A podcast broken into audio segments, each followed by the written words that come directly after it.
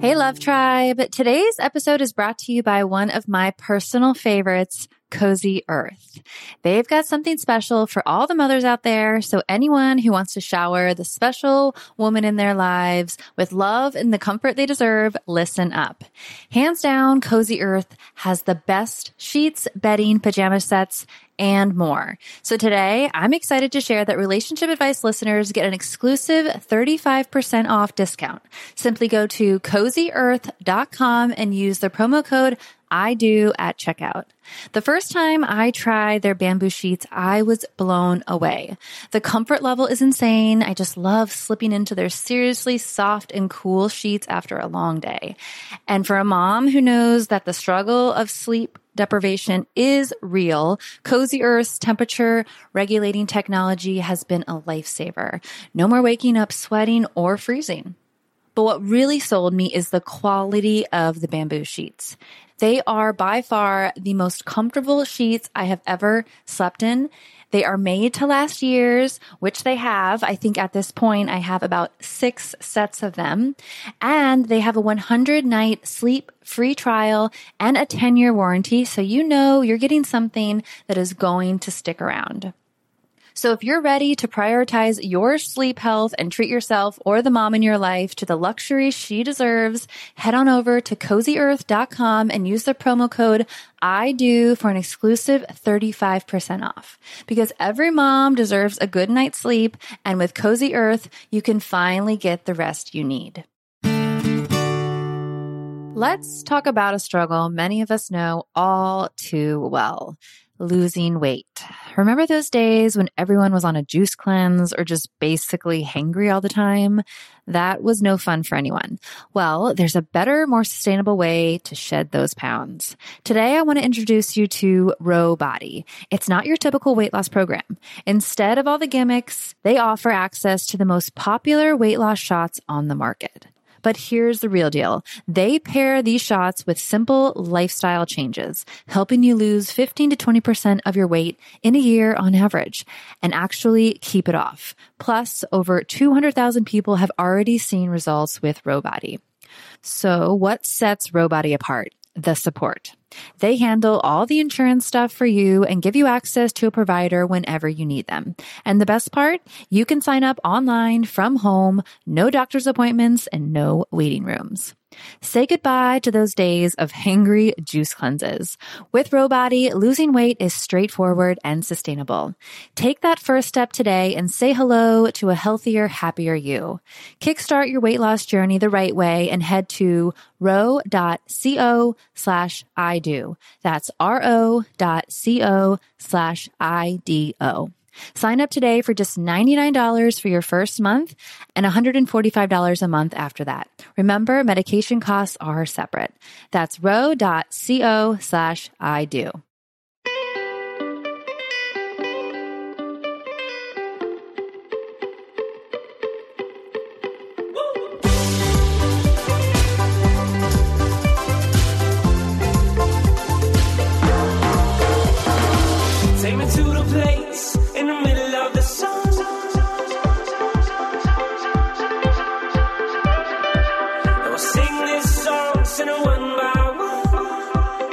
What is going on, I Do podcast listeners? Welcome to the show. If this is your first time listening, it's a new year. Maybe you have some New Year's resolutions to work on your relationship. Thank you so much for joining us. We interview the world's leading relationship, marriage, dating therapists, couples, people in the field to help you improve your relationship. So if you're struggling in your relationship or you just want to make it better, we're here to help give you the tools to succeed. And we are really excited for 2018. 2017 was kind of a revamp of the podcast. We had started the podcast almost four years ago, just before we got married. And then we had our, I was going to say, We had a got- break. I was going to say we got pregnant. I hate when people say we got pregnant because I didn't get pregnant. Sarah got pregnant, Well, we got married first, but we got married and then we had a baby. and then Sarah had a baby. I a was just baby. standing there. but, and so, yeah, I got kind of sidetracked and then the downloads kept kept improving and more and more of you were messaging us like, Hey, when are new episodes coming out? So last year we made a commitment like, Hey, we need to give the people what they want. Right. So we started putting out uh, actually two shows a week for a while. And now we're back to one show a week, uh, kind of for our own sanity. Two was So- a lot. It's a little more sustainable with a two year old running around just to do one show. Yeah. So, so, so yeah. And so 2017 was a, was a great year for, for us and for the podcast because we really committed to, uh, at that point, it was one show a week and just, it became basically a full-time job for Sarah and uh, I was doing other things but still helping but Sarah was just like hey let's make this happen. And uh, it's happening. Like we had our first sponsors of the show supporters which really helps us to be able to you know pay audio people and pay editing and website and and Sarah for her time and and a babysitter to watch Stella when we do the interviews. So so anyways it's kind of long-winded but just give you a little backstory and now here coming into the new year after a full 2017 podcast continuing to grow, it just feels like, uh, like now we're just running on all cylinders and it's just continuing to, to improve and we're continuing to get great information. And, uh, it's just been awesome to hear from you guys. So we're really excited about this year. Yeah, it's it's I've shared this before, I think on social media, but last year it was just amazing for me and and for us in the podcast, but it's really doing the podcast it is a job, but it doesn't feel like one. So I think it's just to me I'm so thankful to be able to do something that I love and to be able to give you guys tools, um, us give you tools to help your relationship. So I feel super thankful to be able to do something that we both enjoy, that doesn't feel like a job, and that is helping you guys. So we want to thank you helping for us. listening. Yeah, and helping us. Yeah, yeah, it's been great. So here is to an amazing 2018. And to kick off the year, we've mentioned it on the podcast before, but we have a couples retreat that's going to go down here in Costa Rica, where we are currently living uh, for six months of the year. And we are really looking forward to that, where basically we will be doing new and exciting things every day right alongside with you. Uh, horseback riding, surf lessons, uh, couples therapy exercises, daily hikes, um, Zip line, snorkeling, Yeah. yoga, massage. Oh, massage. I like that one. yeah, because and the idea is to kick off 2018 with a renewed vigor for your relationship and for each other because trying new things and and doing adventurous stuff together as we know if you listen to this show so many therapists recommend it. It's a way to keep things fun and exciting and uh just interesting in your relationship. And the holidays have passed, so we're we're past getting presents for each other for the holidays, but Valentine's Day is coming up. So if you are looking for an awesome present for your partner for Valentine's Day, this is a great opportunity. And it's just a couple days or a couple weeks past Valentine's Day. So it'll be a great gift for your loved one. Yeah, so check it out. Uh, Sarah, why don't you tell them where to find more information? If you go to our website, idopodcast.com, up at the top, you'll see a tab for retreats. You click on that, it'll take you right to the Costa Rica couples retreat. And we'll also have a link on the podcast description for you as well. Perfect. And let's just jump right in on today's episode.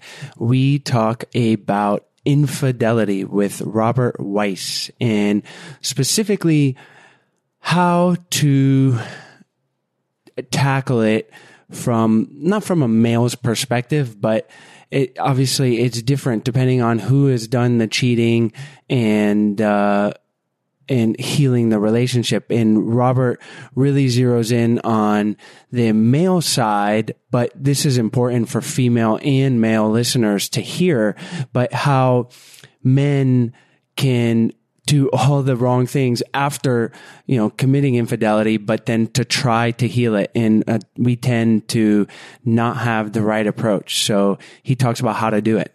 And one thing, although Chase and I don't struggle with infidelity, maybe you're listening to this and and you're not struggling with infidelity, but there are still a lot of great tools in this episode for you. And one of those that I feel like I related to with Chase is that a lot of the times men try to fix the situation instead of just listening and and being there for your partner. So I think that's one tool that men and women can take away from this episode too is if there's something that your partner's talking about, maybe don't try to fix it right away. Just listen and be there for your partner. Sometimes that alone can just be very helpful for the relationship. Yeah, men tend to, you know, in the context of infidelity, you are, you've committed, uh, you've cheated, and then you're just trying to fix, fix, fix. And the reality is that you need to regain trust. You need to foster healing and, and then you can fix a relationship. So, uh, but like Sarah said, it doesn't even have to be infidelity. And I'll give an example. It's kind of the other side from, from a female perspective. And often I am the one trying to fix things. But the other day we have this, uh, coffee percolator and it is making watery coffee right now. It's brand new too. We don't Yeah. quite we haven't figured out why Anyways, it's not working. yeah. If any coffee percolator experts out there. But um so I I I had made a comment like, ah, the the the coffee is watery again. And Sarah's like, did you line up the grinds in the water? Which is they have numbers and it's very like clear. Like I would have to be an idiot not to do that, but that's you know, that's a form that's a communication thing. But anyways, I was more just venting, you know. I I didn't need Sarah to fix the issue where she's like, "Oh, did you try this, do this?" And oftentimes it is the guy doing that. And and this isn't a knock on Sarah; it's just an example. And I probably could have communicated better and said something like, "Man, I lined up the coffee grinds and the water, and it still didn't work." And then Sarah would have you know, maybe said, not said that and tried to fix it. But regardless, it was an example of someone in a relationship just venting, which we often do, and then just wanting to be heard. Like, I don't want Sarah to fix it. I just want, I want empathy and compassion essentially and be like, yeah, damn, that watery coffee sucks. and, and then we can both, both, uh, be together in that, uh, in that moment empathizing with each other. So, so it's a funny example, but it, but it's true. Like it kind of, we didn't get in a fight over it, but it kind of became a, a point to, to talk through. And that's why I'm bringing it up here. And funny enough, this conversation was going on as Chase's mother, who is also a therapist, was sitting at the table with us. So it was kind of interesting to be walked through the conversation with her and kind of it I think it opened my eyes to the conversation and Chase's and we kind of came to a um I don't know, a, a resolution that worked for both of us, which was pretty cool. Yeah, and, and in the end, the point is not trying to fix everything, just listening to your partner and then positive reinforcement. Like I just wanted Sarah to be like, yeah, that damn watery coffee, you know, I didn't, I didn't need it to be fixed.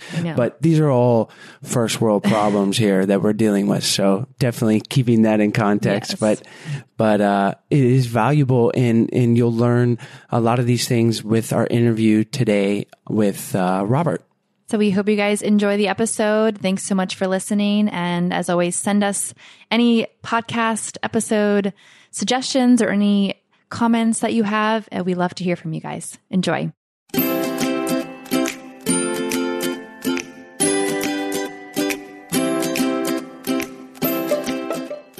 Hi, Rob. Thanks for joining us on the show today. Oh, I'm so I'm truly excited to be here. Lots to talk about. We've given our listeners a little overview, told them about your work in helping people in their relationships. So why don't you tell us why you enjoy doing that so much? Why I enjoy working with unfaithful couples and men who have cheated and uh, sexual addiction in general. Is that your question? Or just couples in general. Yeah, just helping them um, improve their relationships. Well, I think one of the I, I've been in the field of sex, porn, relationship addiction for almost 30 years. So much of what I've written about has been um, sort of the far end of the infidelity uh, spectrum, where I work with people who've you know had many many partners and been acted out, acting out sexually for many many years until their spouse, male or female, becomes aware of it. And so, you know, because I've been in this field, because I have been sort of at the sort of leading edge of internet related infidelity and digital infidelity and all of those things and been writing about them for a long time, it occurred to me that um, really every unfaithful couple has a lot in common. And I, over you know, li- literally 30 years of doing this work, have seen hundreds and hundreds and hundreds of unfaithful couples because that's the work I do. And what I see is a pretty consistent pattern of what gets them stuck when they're trying to heal. And I wanted to write a book about what I thought men weren't doing right when they wanted to get in there and heal a relationship where they had been engaged in infidelity. And I just felt like men didn't get it, that men don't understand what women go through when they are cheated on, been betrayed. And I also kind of a little bit think women are a little too easy on guys in terms of letting us get away with it. So I wrote a book on women's empowerment where I wanted men to understand what women go through when they're cheated on and, and what they can do to fix a relationship because they just don't really get it. Yeah, there's certainly a lot of things to unpack here. And let's start with talking about of all these couples that you're seeing, it is pretty unique that, you know, this one person having interactions with hundreds of couples who have been cheated on, um, where there's infidelity in their relationship. Is there a common theme that is leading um, a partner to stray? Oh, that's a very interesting question. Um, I think people stray for all kinds of reasons. And in fact, there's a lot, I mean, that's not really fully my area of expertise, but I'll tell you that there's a lot of lot of literature out there right now. I know Esther Perel has a TED talk and she's been writing. She's an expert in couples infidelity. Helen Fisher, who is an expert in anthropological issues related to human human development and sexual relations. You know, these folks who are really looking at the biological and uh, and our histories, you know, really have a very different view of fidelity than we do in our value system, our religious system. You know, we're just um, apparently who we are as human beings doesn't fully match up with our values and beliefs and how we choose to live. And that conflict um, creates problems. Yeah, and, and obviously it's it's a broad spectrum of reasons, but I just didn't know if there was one glaring uh, glaring thing that, that was sticking out. Well, I'll tell you what. I'll, I'll give you this. If you're a man, there is always uh, the single reason that the single ba- most basic reason that men cheat opportunity. and uh, I was in Vegas and nobody's around. I was traveling on a business trip. I, you know, just happened to go down the street and pass this big, particular place. I was online and found this app. Um, men seem to be more likely to cheat out of opportunity. Women tend to cheat in general because they are, well, we would have said in the past they weren't happy with their relationships. But if you read the cover of the Atlantic, this month, uh, Esther Perel clearly says, you know, that about 20% of women cheat when they are very happy in a relationship and feel that their husband or male spouse meets all their needs. So clearly, women cheat for a variety of reasons that go beyond simple um, not feeling their spouse is there for them. Um, and this is new information to us. Uh, part of what she's saying, by the way, is that women tend to cheat more uh, because they no one could possibly meet their needs considering the amount of pressure that women are under today. And uh, and there's a lot of discussion also in the literature about you know what is marriage? What you know it used to be a uh, kind of uh, um, financial and property arrangement to make sure children were protected. Then it became about love, and now it's supposed to be that one person is everything to us. And life isn't really like that. You know, we can't get everything from one person. We need a community and a variety of people around us to support us. So I do think people cheat when they feel, when they finally realize, like, wow, I, everything is right in this relationship, but I'm still feeling unfulfilled.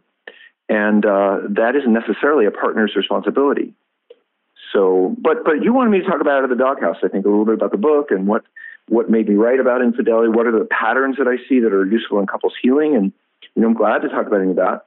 Absolutely. Yeah. It's just, it's interesting. And, and yeah, we could do several podcasts on, uh, the oh, reasons people yeah. cheat and, and, call and, me again and all of that, uh, you know, for sure. And it is interesting how the definition of marriage is changing and, and how that in, in our bio, biologic history from an anthropological standpoint may not fit into modern day uh, relationships. So yeah, we'll dive into that in a future episode. But yeah, why don't you tell us? So we want to uh, obviously shore up our relationships and make sure that we are meeting our partner's needs. And like you said, one partner may not be able to meet everything, but it, certainly if you're not talking and communicating, um, like uh, doing a lot of the things that we talk about on the show with a lot of our guests, that is going to create the uh, system in which a partner might feel like they want to stray. So let's say uh, maybe. Maybe right. It's not not maybe because sure. we're now discovering that people cheat who are perfectly happy in relationships right. and really love their spouse,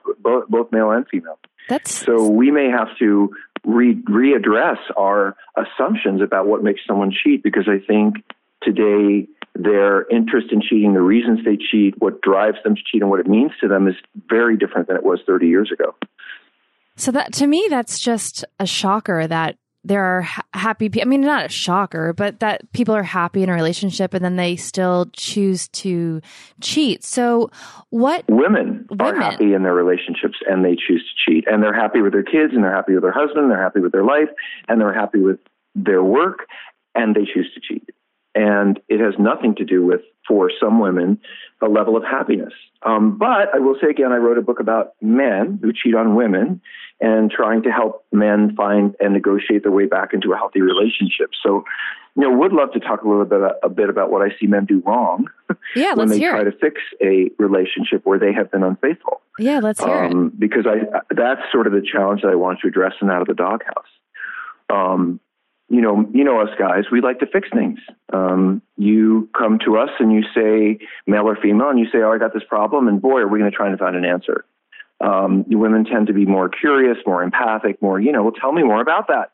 Whereas men are more about, let's find the answer. So I was really curious why men do such a bad job in trying to fix their relationships when they've cheated.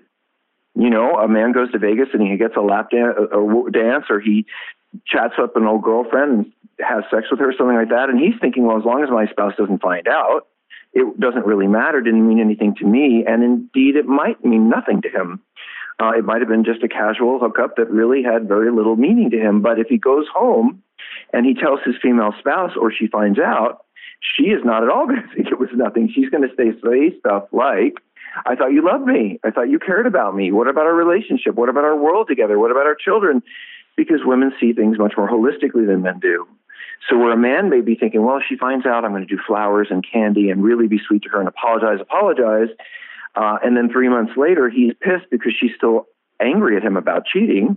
And he's thinking, look, it's been three months. What's the big deal? Well, to him, not such a big deal. To her, a huge deal. So I wanted men to understand this concept of betrayal trauma, of, of how a committed, engaged, loving woman is affected when the man she is deeply involved with cheats. And most men don't understand the depth of what she's going through, and therefore they can't fix the problem. Um, because, you know, as I said, we like to fix problems, but I think uh, men often underestimate the size of the problem they've created when they cheat. So, what would you tell our male listeners who may be listening to this and say, Hey, I don't understand why my wife hasn't forgiven me? What would you tell them to stop fixing it and try to make it better? Well, I, I first of all, I'd be shocked if there were many male listeners who didn't have a woman standing next to them because men often don't have much interest in listening or reading about these kinds of issues. It's 90% of women buy all self help books. So I'm assuming that it's probably a woman who's listening to this who's going to you know, throw this at her man, mm-hmm. or a woman who's demanded that her guy sit and listen to this. I mean, that sounds more likely. um, but what I would say to a guy is that um, number one, um, don't apologize until you fully understand what you've done. Um, do you understand that to you this may have been a casual experience? To her, it means life, home, and everything. And what you have done is you've broken trust. And I think that's the part that men don't get, and it's curious to me. Um, most men that I work with who have cheated would never take money out of their business fraudulently, would never uh, engage in a business contract where they would work for two people at the same time and lie to them. You know, most men that I work with are fairly committed to their integrity and their name when it comes to, let's say, the work world. And yet they see some hot somebody somewhere in some situation and they go for it not understanding that their commitment to their word and who they are as men is just as meaningful in their intimate relationship as it is in business. And that woman you're involved with, once she finds out you've cheated, will never look at you in the same way. Your relationship will never be the same, ever. It might get better, it might get worse, but it will never be the same. She will never look at you again thinking that you are a man who would never let her down, who would always have her back, and would be the last person to hurt her because you have done all of those things. And she'll never look at you in the same way again. And the wound takes a really long time to heal. I want to talk about the steps um, to that healing, but first, I'm, I'm. It is interesting how this ties in um, to things you were saying in the beginning of the interview. But like you said, uh, these guys that you're working with have integrity, like of the highest standard when it comes to business uh, contracts and stuff like that. But then infidelity is looked at kind of this different thing. And to me, when I hear that, and we talked about it earlier, like how marriage is evolving, and then from an anthropological perspective of that monogamy may not have been how our ancestors evolved. And so that, that might explain why this person who in, in other aspects of their life and they seem to be a have very high integrity in that there's a biological basis for their infidelity. Well, that, let, let me jump something? in there because I, I, I think there's a biological basis for the desire to cheat. I don't think there's any biological biological basis for lying. Right. So what I'm trying to talk to men about is if you want to cheat, if you want to have sex with someone outside your marriage or your committed relationship to a woman, I have no problem with that as a therapist. I'm not a moralist. I'm not a religious person in that way. It's none of my business. My thing is just go tell your wife. like say, hey, honey, I'm going to Vegas. I plan on getting a lap dance. I hope that's okay with you. And as long as she knows about it and she says it's okay, then you can go do it. But this idea that a man can just say, oh, well, it's just sex and so I don't need to let my spouse know about it, and I will live a lie, basically, in order to get away with this, is how six year olds act. And so, in my defining infidelity for men in relationship, I had to think about, well, how do I look at this? Like, do I say, well, you know, I'm a therapist, so I don't want to say someone has some kind of like weird pathology just because they cheated. And I had to think about a name for it, and I realized that the right name for cheating on a committed relationship is is uh, immaturity. It's the six year old who goes to the cookie jar and says, Oh, I don't care if mom says no, I'm going to have some cookies anyway. And then I just will tell her no when she asks me. Um, adult, you know, adults say, Mom, I'm going to take a couple of cookies. Hope that's okay with you. And if mom says no, they say, Oh, okay, well, we'll just have them after dinner. And that's that. So, uh, why there, while there may be a biological imperative to spread your seed, so to speak, and, and I do believe that men are very different in terms of how we think about sex than women, for sure, and all of the research shows that, that, that there is no difference in us in terms of our ability to tell the truth, to have integrity, to have our word mean something. That's what I'm interested in. I could care less whether a couple chooses to have an open relationship. That's up to them. But what I do care about is that the relationship has integrity, honesty, and trust. And that has nothing to do with uh, whether you have an affair or not. It has everything to do with whether your spouse knows.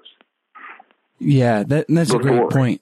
Yeah, and an interesting way to to dissect it, and yeah, because it, it's like, well, what is cheating? If and and what is your definition of? I, I'd like to answer that question because yeah, I've been working on this for a long time, and uh, in Out of the Doghouse and in many other a bunch of my other writing, I define cheating as the keeping of profound secrets in an intimate relationship. So I could cheat on you financially, I could cheat on you sexually, I could cheat on you romantic, a whole bunch of ways. If I am engaging in some activity that would absolutely affect you if you knew, and I choose not to tell you so that I can go ahead and do it anyway, that's called cheating. And it doesn't matter whether it's sexual or financial or whatever. It's the idea that I am going to go and do whatever I want. I'm going to break the connection I have with my spouse because they wouldn't necessarily agree with what I'm going to go do. And I'm going to go do it anyway and try to get away with it. And that to me is cheating. Yeah, that makes sense. And, and it just seems like if you are getting to a point in a relationship where you're doing that in, in any of those fields, then you're not, um, keeping up the maintenance, so to say. You're not communicating with your spouse on on a level that uh, a mature adult relationship and and it's just easier to say you know what I don't feel like talking to my wife about my feelings for uh, this ex-girlfriend and and and then you end up talking to that ex girlfriend and, and cheating on your wife. Whereas maybe a better situation is to say, sit down with your wife and be like, Hey, you know, this is, I'm, I'm having these feelings for so and so and just Right. really being an adult. But it, it's funny because the easier way out, well, what seems easier is to just cheat or, or to just not Or lie about it. Right, or to lie, or not even Yes, cheat, of but just that's not easier. communicate. Yeah, It's easier to go into a store and,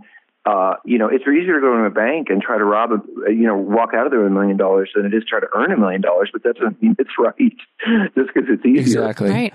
Yeah, yeah, and and that's what we say on the show a lot is like it's not easy having a great relationship. Like it, it may come easier to to certain couples depending on a lot of things, but even Sarah and I, you know, here we are, we have a relationship podcast. By no means are we experts, but we get a lot of great advice and we try to implement it and we do and it helps us, but we still get stuck and, and have areas where that we need to improve. So it's like this constant, um, process. So what would you tell someone listening that's like, oh man, I, I feel like my spouse, uh, this sounds like us, like we're not communicating or maybe what steps can they take to, to sort of shore up their, their relationship so they're not going down this, uh, negative road?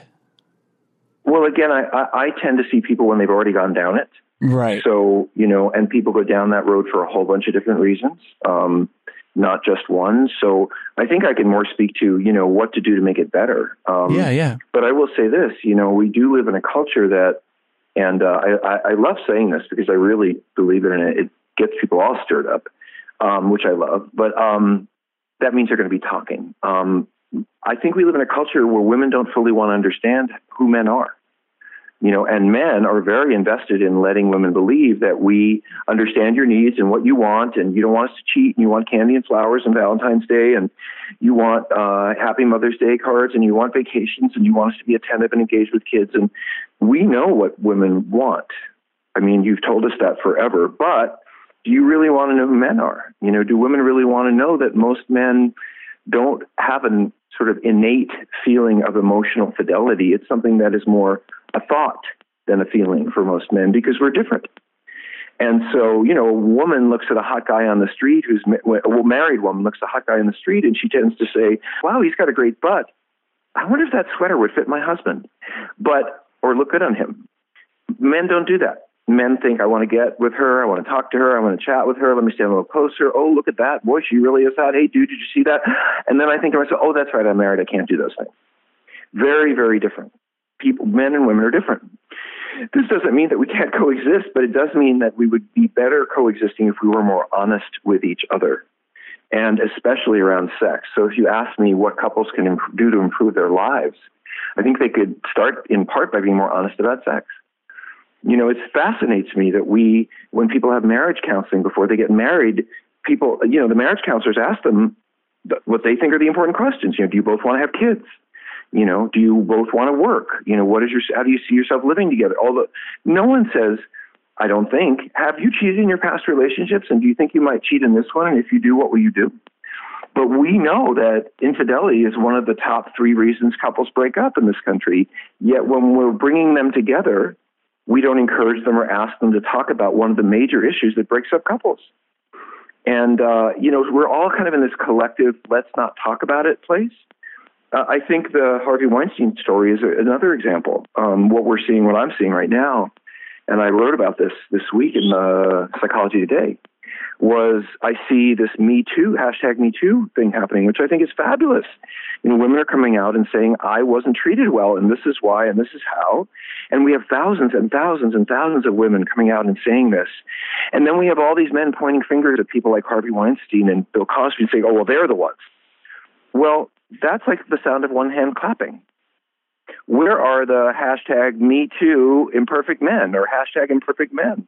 Where are the men in this country standing up and saying, yeah, you know, there was a time when I kind of hit on a woman in a way that didn't make her feel comfortable, or I was drunk at a work party and I hit on a secretary, or, you know, I pushed this woman one day, I encouraged her. And I mean, every man in America has most likely in some way at one point or another done something that made a woman a little uncomfortable.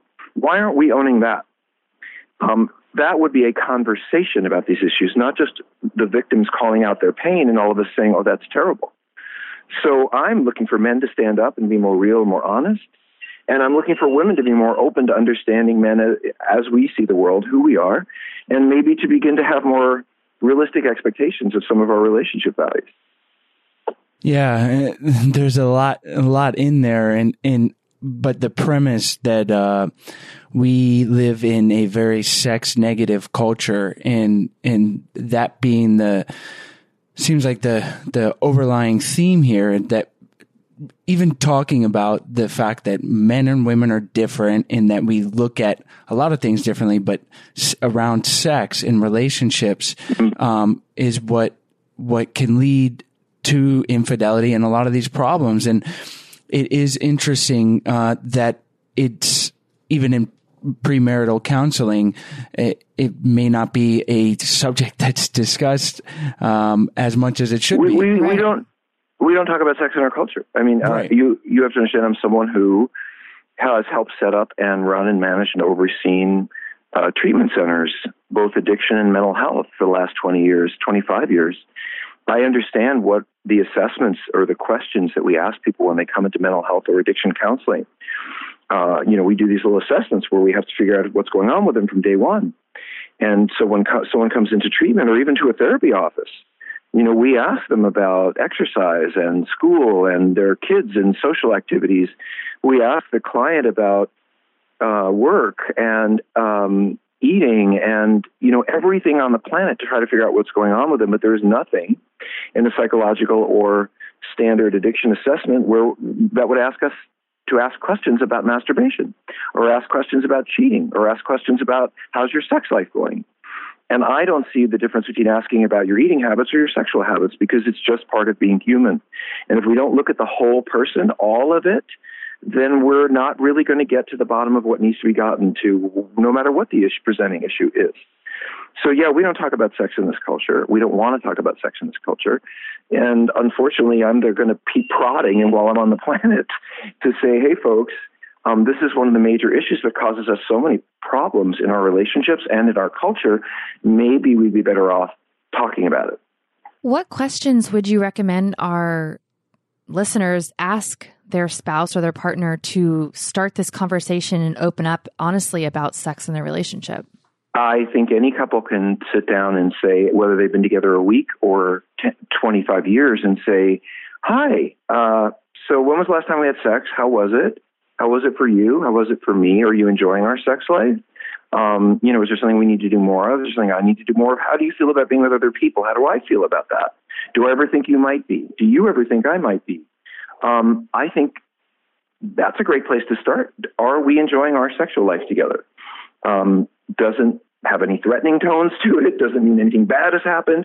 It's simply, you know, I mean, I have to say, when I, every few years, in my life.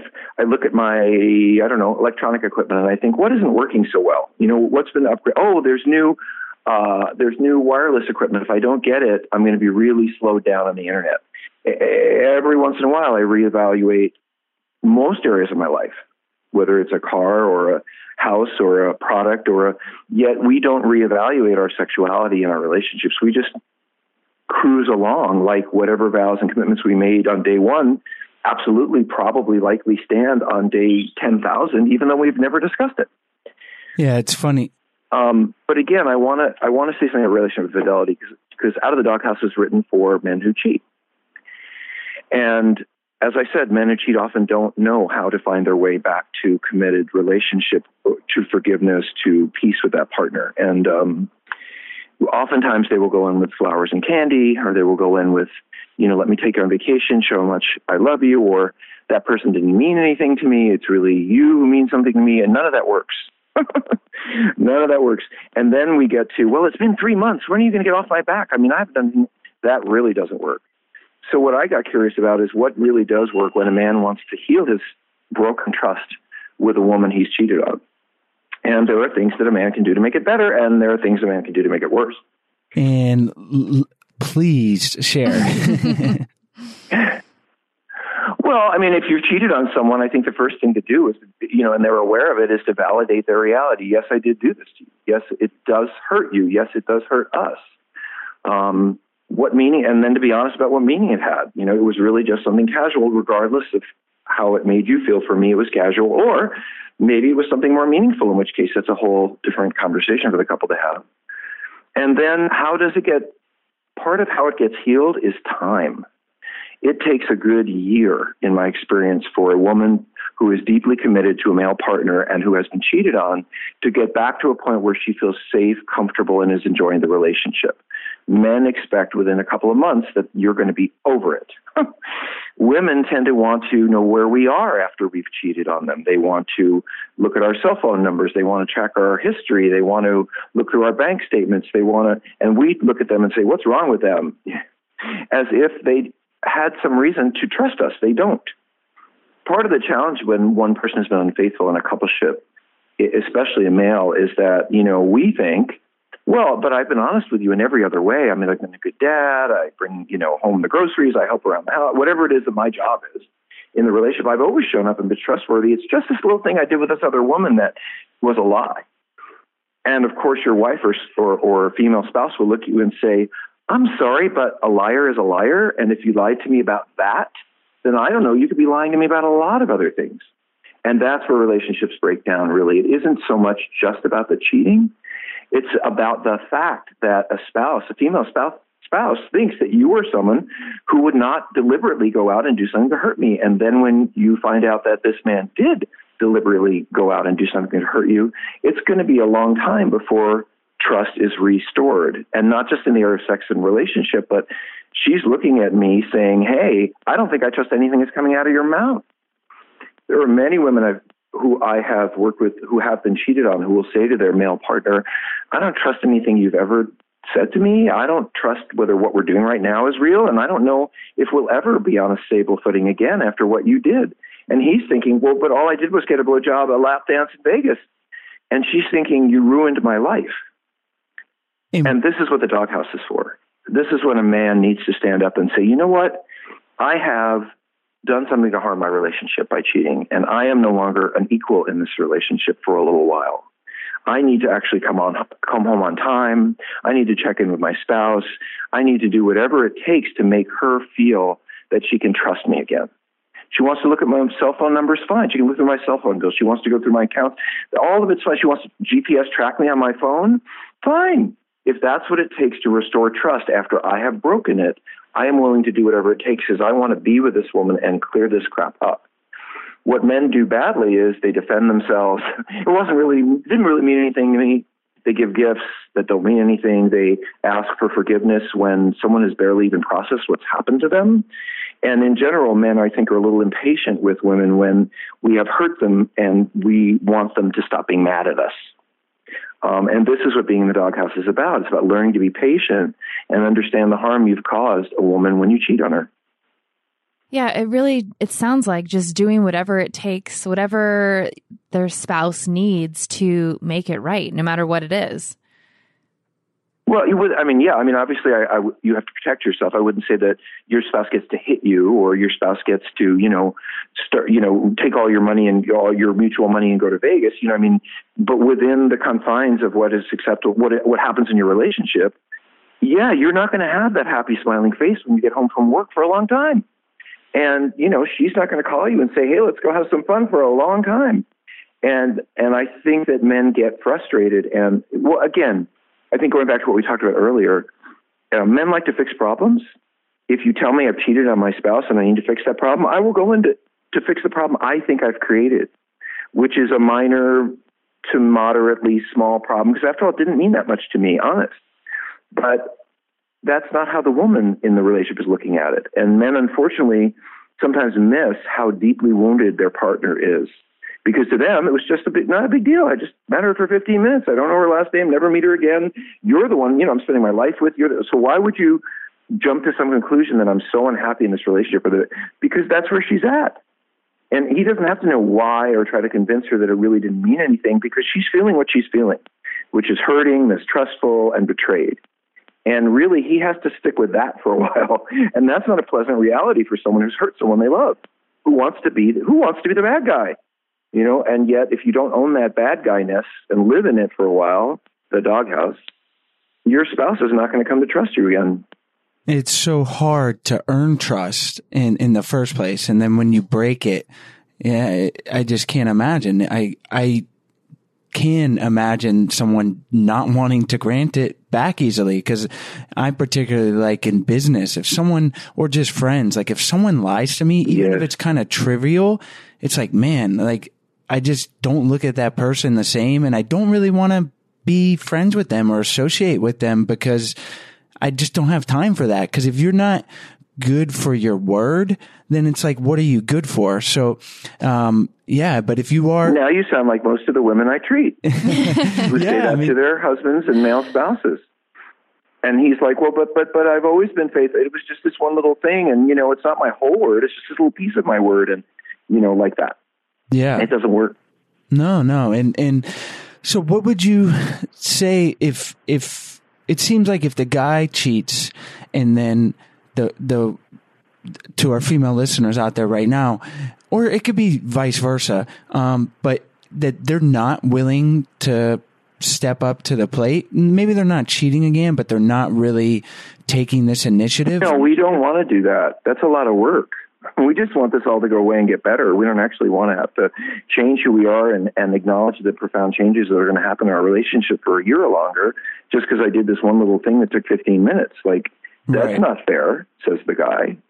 But it doesn't matter because that's what she's feeling. And if he wants to earn his way back, he has to acknowledge, yeah, I did something crap. Look, the reason I wrote a book called Out of the Doghouse is because I have dogs. And when I have a young dog and they pee on the floor in the house, they go outside because they've hurt our house, they've dirtied our house. You know, if that dog pees on the floor, they don't get their nice candy and treats. They don't get to lie on the couch, even though they're not supposed to. You know, they're outside in the doghouse because they need to learn a lesson that it's not okay to dirty your home and then expect that everything's going to be fine. And I don't think it's really that different a lesson for any man who's cheated. You know, when you have brought this situation into your home, you are now responsible for it. You may not like it, you may not that, want that to be the fact, but that's what you've created. And and my job is to say to you, hey, dude, if you want to be with this woman, if you want to heal this with this woman, then you have work to do, and it's not going to be fun, and you're not going to enjoy it, and it's not going to be necessarily how you would like this to heal, but she's the one who's hurting. So it's your job to make this better. And I find men very uncomfortable with that concept.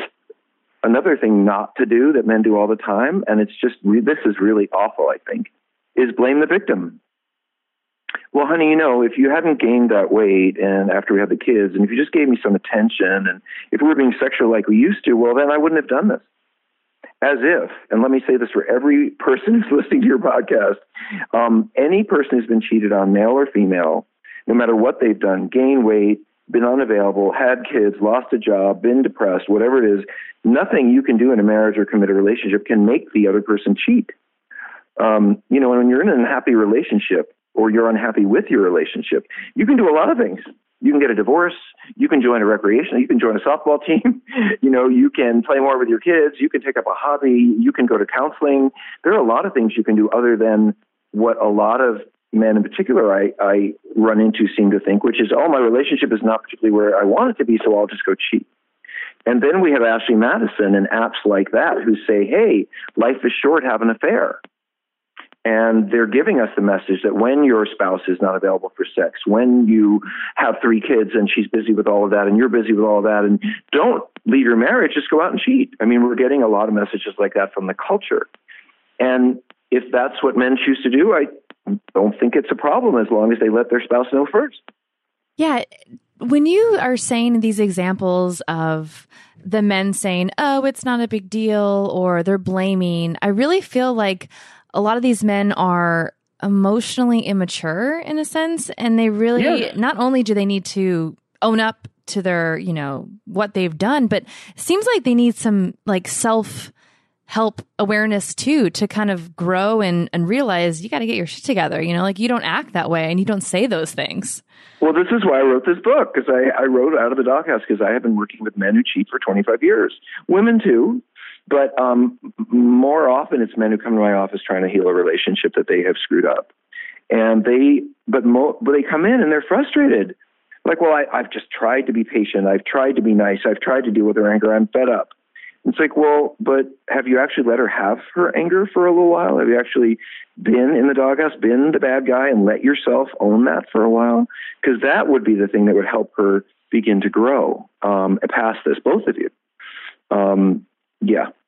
Um, and in general, I, I, you know, I just put this out here. There, I think women in general, and I push for this a lot, need to do more work in standing up to men. I, I hate to be an ardent feminist here. I would say I'm a post-feminist feminist, but do women really think that men are going to give up any of their power control because women complain about it?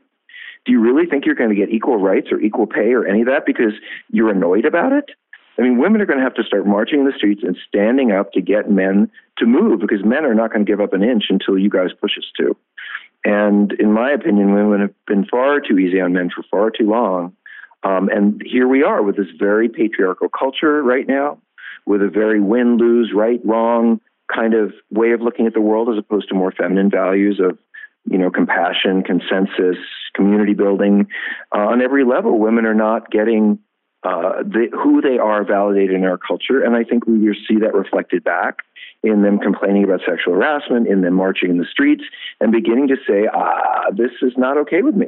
The last thing I want to talk about before we go to the lasting love round is what you would tell someone who's been cheated on and their partner is not stepping up to the plate and, and not doing these things. They're not cheating again, but they're just not taking the initiative. It seems like obviously counseling, but at what point do you say like, all right, we're done? Well, again, I, I, I don't mean to push a book, but this is why I wrote this book. I think the first thing a woman can do is buy out of the doghouse, take a look at it and say, okay, right. This book gives me permission to stay with my anger and it pushes him to do some things to grow. I'm going to throw this at him and if he reads this and he still doesn't have some feeling of what I'm going through or what it takes to heal, then I'm not sure how well this is going to work out over time. But you have to understand that, um, in, at least in my world, it's very difficult for most women to leave a man over cheating because the reality is is that um, you know unless you're a woman who can afford a divorce lawyer who can defo- afford custody and counseling, who can afford to live separately than your from your male spouse with kids and all that. You just got to put up with it. I mean, it's not like many, many, most women in our culture don't have a choice. It's only really the women who can financially afford to say, if you keep doing this, I'm done. Uh, who can do that? But if you're a woman whose combined income with your spouse is seventy thousand dollars and you have three kids at home, it's very difficult to say, well, he, I'm just going to kick him out it may even be difficult to say we're going to go to counseling or anything because that may not be affordable. So women are at a great disadvantage in a sense. Um, just bringing this up and demanding that they are treated with respect if they have a family they're trying to hold together.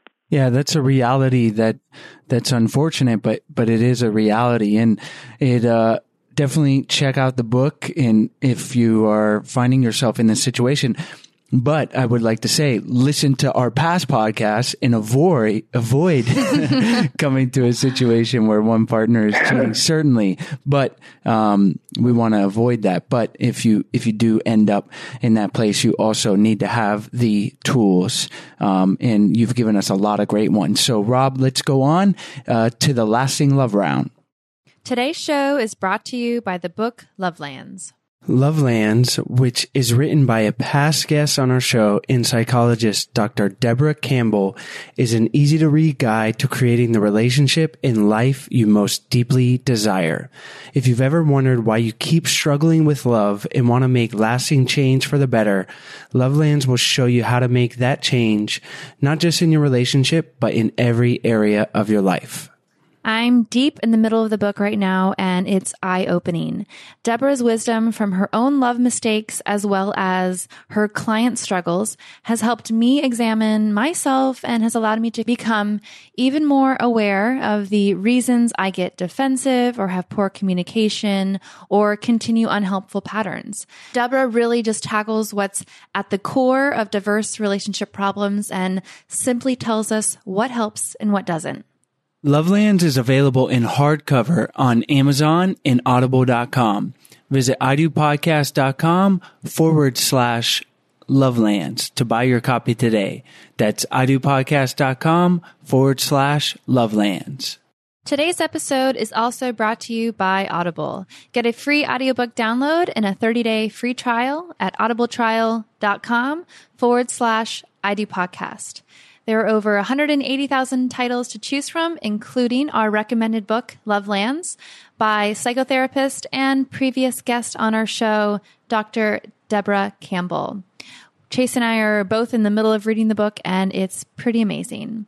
To download your free audiobook today, go to audibletrial.com forward slash I do podcast.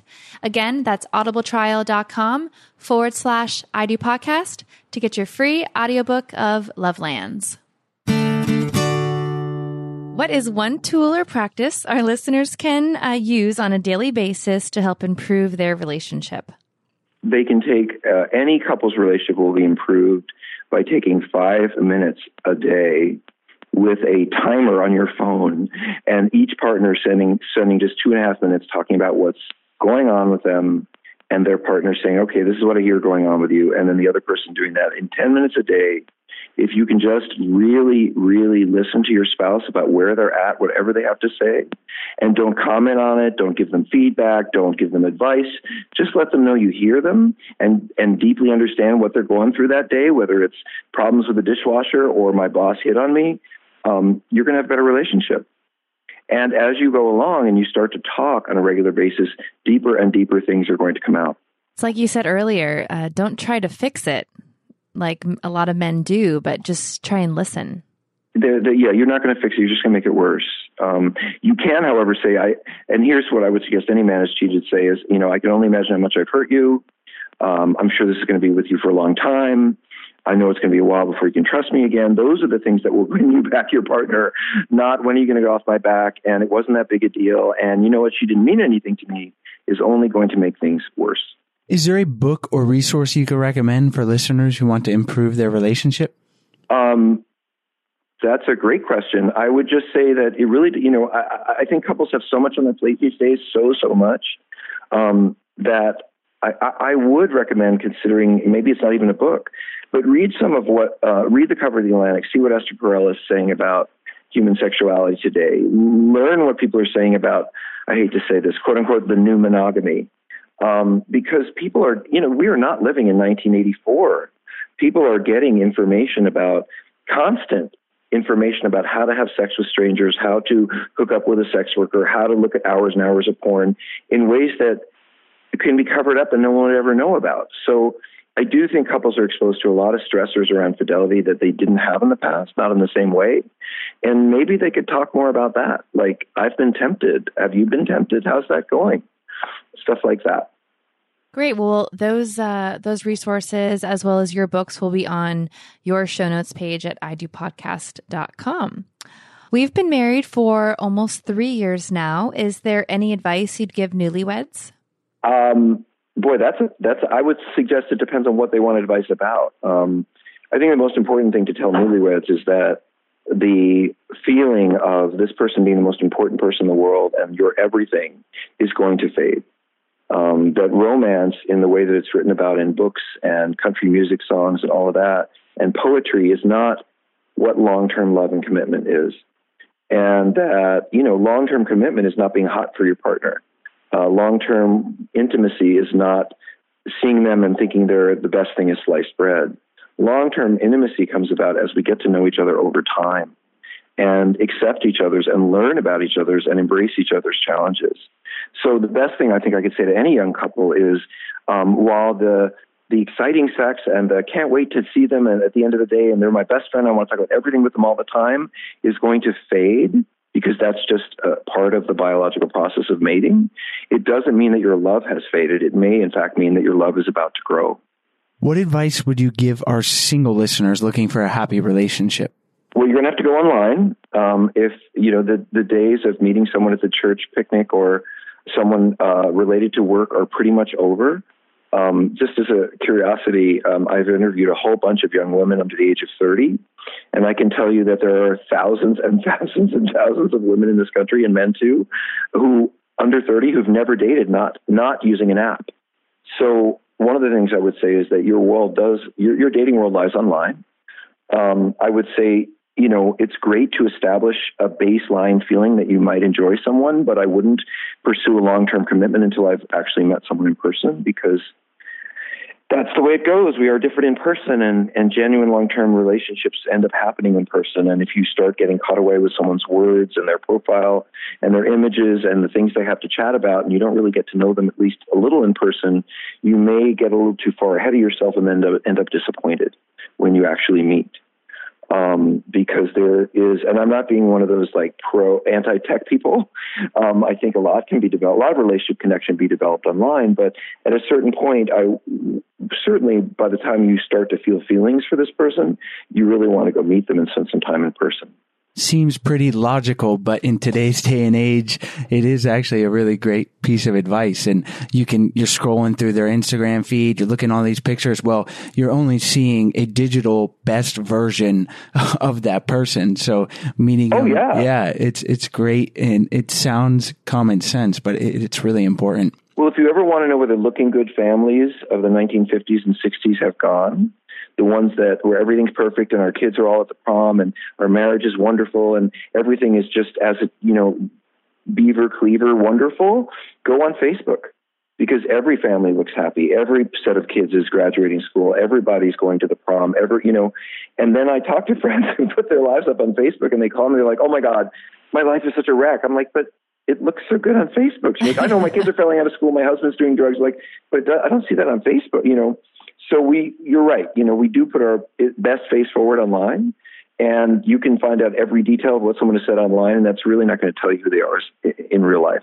Absolutely. Well, Rob, Thank you so much for all of the great advice today. So why don't we finish by having? Can I can I offer you one more piece? Uh, please, yeah. This just came up for me as we're talking. Yeah, I think it's really one of the major changes I've seen occur in dating and relationships since I was a young man is that when I w- and I'm in my 50s, so when I was young, when someone hit 55, 60, 65, and their spouse had died or left them, uh, they just stopped. You know that they were done with dating, they were done with sex, they were done and today I have friends in their 70s who are meeting people online, going on dates, being sexual, and having new relationships. And I just really encourage um, those folks over 45 and 50 to not back away from the opportunities to meet people that are available online because you know you can have a lot more safety in going out and having coffee with someone that you've met online than you did than we did back in the day going to a bar meeting strangers.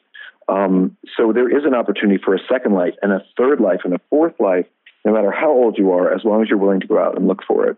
Well, that is awesome advice. And, and hopefully all of our listeners out there who are in their 40s or 50s and 60s and maybe 80s. We got 80 year old listeners, I'm sure. I don't know. I mean, that would be pretty cool. But yeah, we encourage them to do that and, and continue that. That's such great advice. Absolutely. Well, uh, let's, let's have you tell our listeners where they can find you online.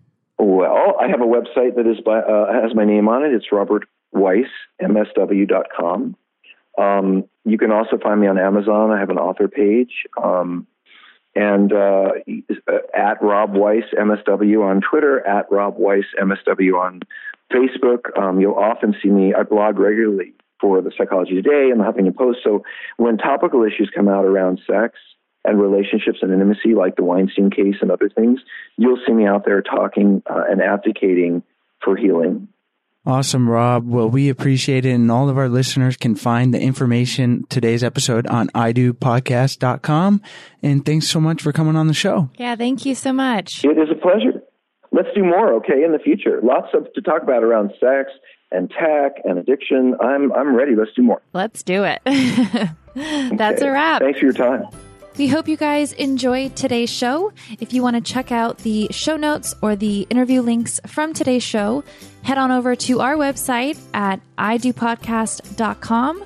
Click on the podcast tab, and you'll see this interview up at the top, followed by all of our other past interviews. And while you're on our website, check out our 14 day happy couple challenge. We send you a daily email with doable challenges to help strengthen and make your relationship even better. And on our website, we also have a bunch of free resources in the form of downloadable guides and workbooks. Um, so, for example, uh, some of the topics include how to cultivate respect in a relationship, how to heal from a bad breakup, step by step guides to help couples manage conflict, uh, how to affair proof your relationship. Those are just a few of the topics that we talk about uh, in these free guides. So if any of those sound interesting to you, you can check those out on our website at idopodcast.com. We hope you guys enjoyed today's show.